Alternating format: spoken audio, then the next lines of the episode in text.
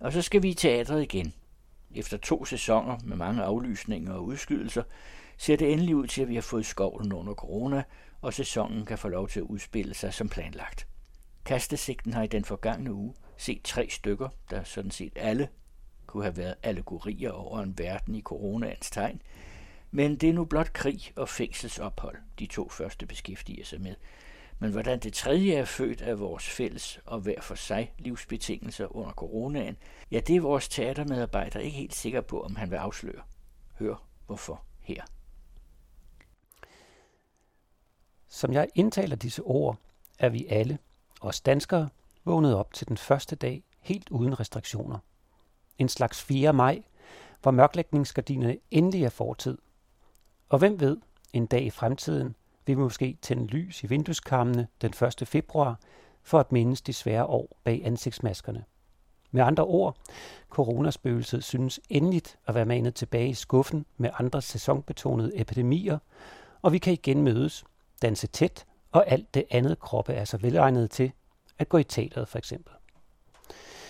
Kastesigten har jo af gode grunde ikke kunne kaste med ret meget i denne sæson.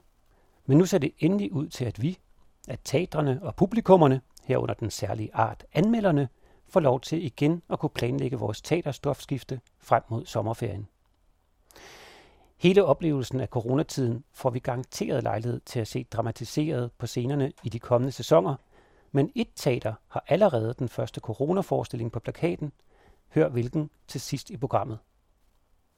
Vi begynder nemlig et andet sted, i 1300-tallet i overført betydning og på Østerbro i konkret betydning.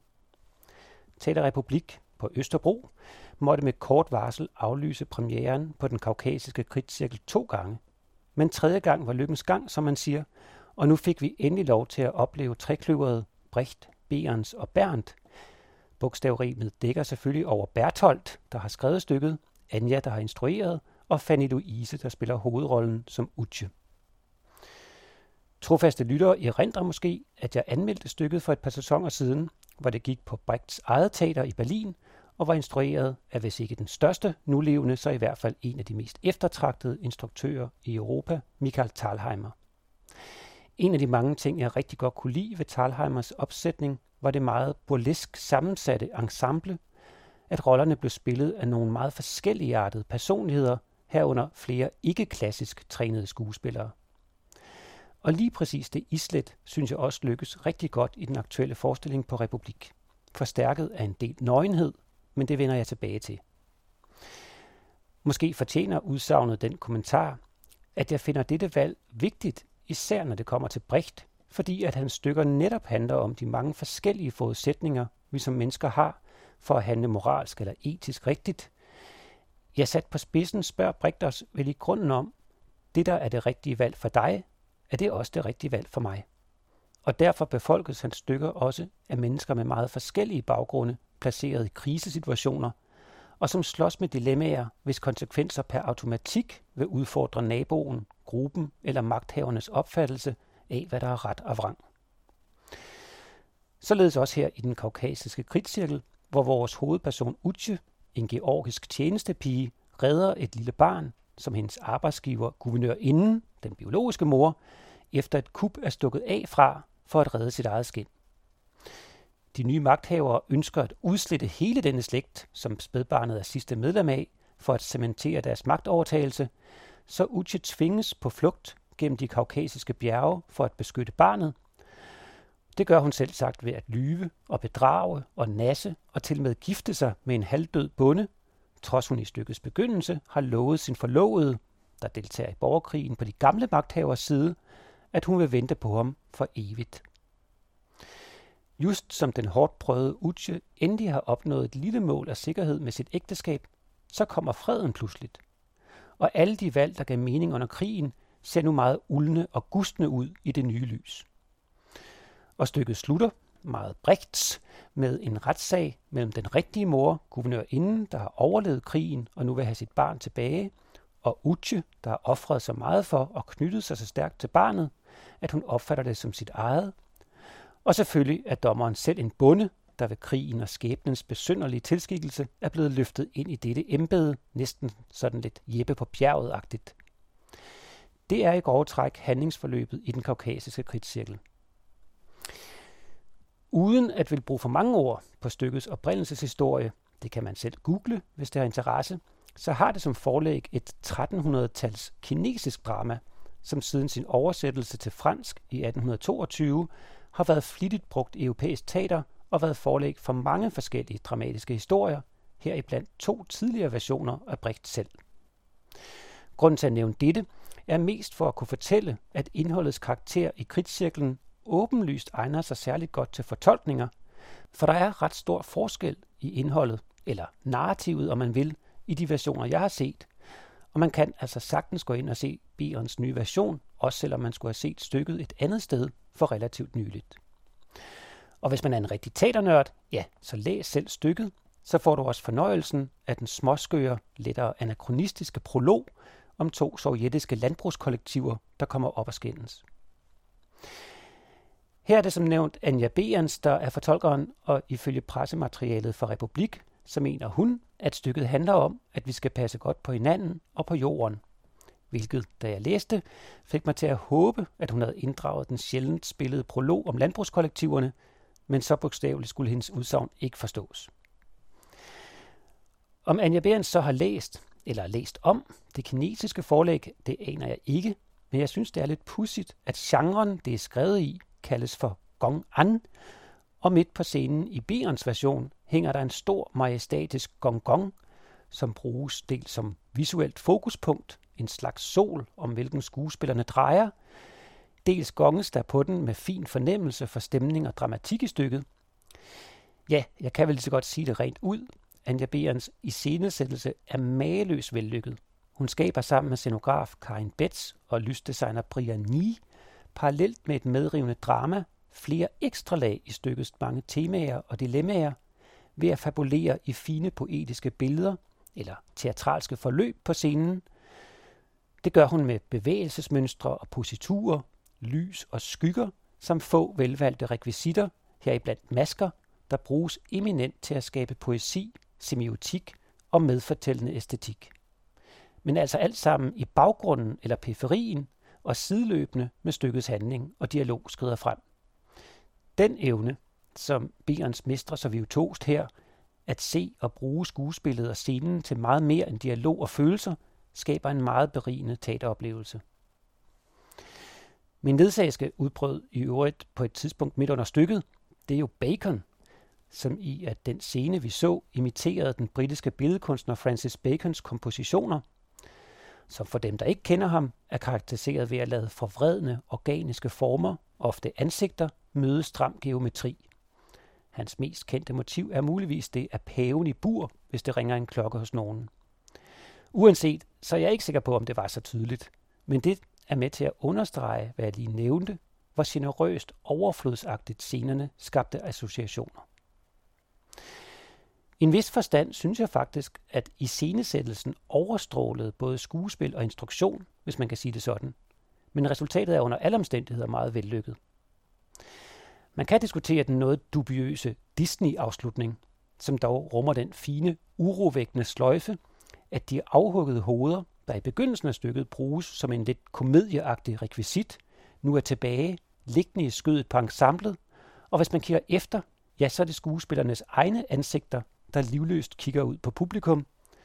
Noget, der dog kan være svært at se, hvis man ikke sidder på de forreste rækker. Og så kan jeg desværre ikke lade være med at undres over, hvad den dobbelte nøgenhed skulle symbolisere. Lytterne har med jævne mellemrum hørt mig pikeres over, hvad jeg har opfattet som umotiveret nøgenhed på de københavnske scener. Og det er jo slet ikke fordi, jeg har noget mod nøgenhed i kunsten. Nej, for min skyld må skuespillerne være lige så nøgne, som fortolkningen kræver. Jeg synes bare, at nøgenhed skal bruges med den samme omtanke som alle andre valg, man tager i instruktionen, og ikke være et element, der kun kommer ind som effektmageri. Jeg er faktisk lidt som den udbredte, men ofte meget irriterende og påklistrede brug af høj teknomusik og stroboskoplys i forestillingerne. Nøgenhed er jo et fint poetisk billede på uskyld, ømhed, sårbarhed, fødsel og genfødsel, løsluppethed, satire, sex og barbari. For eksempel som i Tu Bierings Vi er verden på Teater Sort-Hvid, hvor nøgenheden spejlede, hvordan den verden, vi kender og skaber, forfalder til kaos og barbari. Eller satire, som dengang Johanne Louise Schmidt, stående helt ude på forscenen, hævde et brev ud af sin kusse i Christian Lolleges 68 på det kongelige. Et brev skrevet af de gamle sure fisser fra 1968. Eller den dialektiske skrøbelighed mellem nøgen krop og nøgen psyke i Helm og Ravns Mit Arbejde. Eller den mudrede grænse mellem sex, begær og overgreb i Edouard Louis, en historie om vold på Avenue T. Alle gode eksempler på nøgenhed brugt i stykkets tjeneste.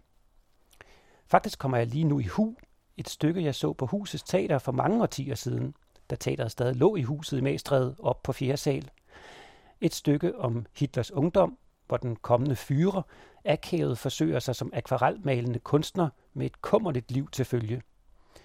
Handlingen udspillede sig på et pensionat i Wien – og gennem hele stykket gik der en ung, smuk kvindelig skuespiller nøgen rundt i blandt de 5, 6, 7 andre påklædte karakterer. Jeg kan huske, at jeg dengang grublede over dette nøgne spøgelse, og tænkte, at det slet ikke gav mening i stykkets symbolik. Det havde da været meget mere logisk, hvis det var den unge Adolf Hitler, der havde gået nøgen rundt i scenerne. Det var jo ham og hans hjemløshed i verden, stykket handlede om. Og det slog mig, som det stadig gør nogle gange, at den nøgne kvindekrop øjensynligt fortæller en helt anden historie end den nøgne mandekrop. Og det fik mig, og får mig nu igen, her til at spekulere over, om jeg ville have husket stykket dengang lige så godt, uden den nøgne kvinde midt i det. Ja, svaret må blæse vinden, for jeg er usikker på, hvilke knapper, der bliver trykket på i min underbevidsthed. Men nøgenheden kan altså øjensynligt også være huskemarkør. Nu vel, for at vende tilbage til den kaukasiske kritcirkel, så giver det rigtig god mening, at alle skuespillerne bærer en hudfarvet, let gennemsigtig heldragt under deres i øvrigt meget fikse kostymer. Og at de i flere scener mister deres beklædning, det er det sidste slør af civilisation, og står nøgne foran os. Altså som i næsten nøgne bag den gennemsigtige hudfarvede heldragt. Disse mennesker er jo nøgne i deres afmagt, afmagt over for krigen, afmagt over for skæbnen, over for den stærkes ret, over for fattigdommen osv. Hele denne potente metaforik, der opstår omkring nøgenheden, er stærk og virkningsfuld i stykkets univers, som for eksempel når de nøgne vender bagsiden til magthaverne. Ja, I kan bare røvpule os, hvis I vil. Vi er i jeres vold. Men hvorfor at hovedpersonen Uche skal afføre sig også denne nøgnedragt og gå, om at så at sige, helt nøgen rundt på scenen – ja sågar danse en erotisk dans for sin nye svigermor, der grænser til det pornografiske, ja, det forstod jeg ikke. Er det fordi, at vi skal forstå, at hun er mere nøgen i sin afmagt end de andre? At sammenligne med en prostitueret i livets fødekæde? Hvilket, hvis det er tankegangen, ja, så synes jeg, det er imod stykkets ånd, hvor Brigt jo netop ønsker at vise, hvordan vi alle, hver på vores måde, er ofre for afmagten. Ja, Måske skal jeg ikke indlæse så meget betydning i, at smukke unge nøgne kvinder danser poledance i de kaukasiske bjerge, men det skuer lidt. Uanset denne anke, så er det en mindre interferens. Stykket i sin helhed er meget seværdigt og tankevækkende. Uche spilles af Fanny Louise Berndt, og det gør hun smukt og empatisk. Tina Gylling Mortensen i diverse roller, heriblandt dommeren, er som altid på én gang præcis og overskudsenergisk i sit spil. Anton Jejle som Uches forlovede, kubmager og soldat, er med stort raffinement, respektiv bleg og forelsket, djævelsk og solid. Benjamin Kitter, Camilla Lav og Kasper Højslet Lunøer og Adrian Bundgaard bidrager alle med stærke anderledesheder. Som allerede nævnt et virkelig stærkt ensemble. På grund af de mange aflysninger gik kritcirklen desværre kun til sidste weekend, men jeg både håber og tror, at den får en repremiere så gå endelig ind og se den, når det sker. Som fodnote kan jeg nævne, at Anja Berens og Fanny Louise Berndt i den kommende uge står sammen på en anden scene. Det gør de, når der den 10. februar er premiere på Fædre, det første stykke i en ny teatertrilogi, Furier kaldet, på Husets Teater. Faktisk er Karen Lise Mønster også helt nøgen på scenen i Fængselsdigte. Et stykke, der havde premiere på det kongelige onsdags, ikke lige det, jeg havde forventet. Jeg var en ung dreng på 13, da Karen Lise Mønster spillede over for Ole Ernst i landbrugsdramaet Der er et yndigt land. Og måske netop derfor stod hendes skønhed dengang for mig som noget nær guddommeligt. Ældre lyttere kan måske huske hendes varme og livsbekræftende figur i filmen, eller den meget sensuelle brusebadscene med de dengang pur unge skuespillere.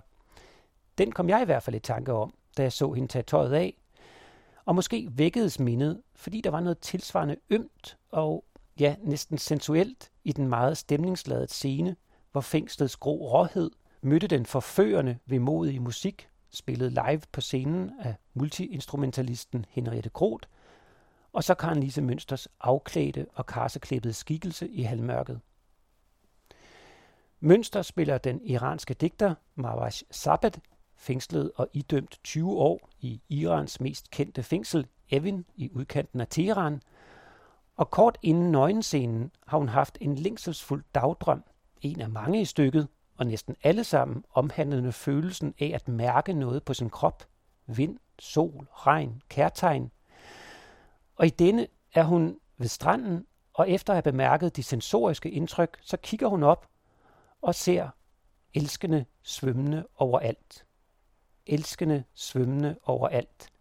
Observationen bliver til et refræng, en besværgelse, et vugtende drømmespejl af hendes frihedslængsel, elskende svømmende overalt. Hvilket både er et utroligt smukt fonetisk lydbillede, og samtidig helt og aldeles fremmedartet for livet i Iran. Jeg gad faktisk godt vide, hvad den oprindelige tekst har været. Men uanset, så jagtog jeg ikke ret lang tid efter disse scener en ældre kvinde siden et par rækker foran mig i teateret ligge armen om sin ledsagerske. Jeg kunne i halvmørket ikke vurdere, om det var mor og datter, et venindepar eller et, om at så at sige, rigtigt par. Men hun kælede og nussede hende på en så fortrolig og lidt trøsteagtig måde, at jeg tænkte, at et ord, der var blevet sagt, eller et billede, der var blevet brugt på scenen, havde ramt noget helt særligt imellem dem. Og denne ømhed, der så at sige omgav mig, blandede sig med hele resten af oplevelsen. Musikken og Mønsters forsigtige bevægelser og uforlignelige stemme. Og det var i sandhed en overraskende og uventet følelse at være fyldt af. Digtene, som Mønster fremfører, handler om gru, ensomhed, sult, død og ydmygelse. Ja, jeg kom faktisk til at tænke på et andet fængselsstykke, hvor denne sameksistens mellem ømhed og råhed også herskede, nemlig hvis dette er et menneske af Primo Levi og med Jens Albinus. Helt så nærværende bliver fornedrelsen i Evin-fængslet ikke på scenen i det kongelige, men det er måske heller ikke det, det sigter efter. Men alligevel, som antydet, er flere af temaerne de samme. Digtene kredser omkring, hvordan medmenneskeligheden kan overleve i klaustrofobisk sultne ensomhed. Karnisse Mønster er alene på den grå kvadratiske fængselsscene, omgivet af et hav af sand, hvor hun lejlighedsvist begiver sig ud for at tegne, skrive eller bare være i dette støvkorns element. Men hun er ikke alene i rummet, for i et hjørne af fængselscellen sidder musikeren og akkompagnerer – dels på alskens mollydende instrumenter, dels med sang og kor. Min ledsagerske den aften, som har bedre ører end jeg, mente, at de forsømte at få de to stemmer til at klæde hinanden helt vellykket. Men jeg synes egentlig bare, at det lød meget smukt. Hvad jeg dog ikke kunne lade være med at ærge os lidt over, var, at alle instrumenterne var af europæisk oprindelse. Når musikken spiller så stor en stemningssættende rolle i stykket, så kunne det have været spændende, om man havde valgt klange og lyde fra den persiske palette. Omvendt bed jeg med tilfredshed mærke i, at instruktøren havde fået mønster til helt naturligt at skrive fra højre mod venstre i de mange små scener, hvor digteren hemmeligt noterer hendes observationer ned og gemmer eller begraver sedlerne. Hvilket ifølge pressematerialet er sådan, det foregik i virkeligheden. Sedlerne blev senere smuglet ud af fængslet og senere ud af landet og oversat til engelsk og udgivet, mens Sabbat stadig sad indespærret. Nu vel, det er måske en lille ting, om håndens bevægelse flyder den ene eller den anden vej, men i en ellers lidt begivenhedsløs og stedvist monoton forestilling er sådan detaljer med til at skabe nærvær. Fængselsdigte går på det kongelige til den 12. februar, og så skal vi høre et digt, der nænsomt kredser om temaerne, vi netop har fisket frem. Flyver der solskin med blæsten, og står du og ler i græsset, du der er nøgen som Eva, da hun smilende mødte hans øjne. Åh oh, nej, du står i et mørkt lille kammer, hos bøger, der blev ud af søndernes trodsige, trætte hjerter. Du står i et dybt, dybt mørke. Trommerne går ved daggry, og venner lader venner rejse til tordnende fronter, trykker hinandens hænder og lyver på gensyn. Men floderne skyller det bort, og nu synger de susende om mig. Floder af blod fra mit hjerte. Jeg glemmer mig selv og det inderste mørke i mig, og som usynlige somre modtager du mig. Men dybt under flodernes susen, nej, du kan ikke høre, nej, du må ikke lytte. Dybt under flodernes susen klager det sagte, fordi du ikke har åbnet dit ansigt. Dæk dig med blade. Giv mig dit nøgne ansigt. Det var Carsten Farve, der læste Morten Nielsens møde fra 1943. Også Stefanie Nguyen, sidst set i 1001 nat på Republik, er iført en hudfarvet gennemsigtig dragt i eksistens på Teatergrop. Men så vil jeg heller ikke sige mere om det fænomen i dette program. Ja, måske bortset fra, at hendes, eller den figur, hun spiller, muligvis har det mest nøgne ansigt, vi får at se i denne teatersæson. Stykket, som er den nye teaterdirektør på Grob, Sagun Ushanas første i chef- og instruktørstolen, foregår i en hvid grotte, skråstreg polarlignende scenografi, hvor scenen er i midten, og publikum derfor sidder over for hinanden. Det hele begynder med en forvrænget, lettere kuldsejlet udgave af What a Wonderful World, hvor vi, publikum, sidder og kigger på hinanden hen over den tomme scene. Ja, faktisk kom jeg lidt, uden at ville det, gennem hele stykket til at sidde og observere publikummerne på den anden side, hvilket jeg kunne se, at der også var publikummer derovre, der gjorde. Og deres og vores reaktioner og tilstedeværelse i rummet forekom mig at være en bevidst indtænkt del af forestillingen, i sig selv en meget stærk iscenesat oplevelse. Man forstår altså, eller gætter sig til, at stykket skal handle om os, om livet, om verden, om menneskene, om hvor smukt det kan være, og hvor svært det er i virkeligheden.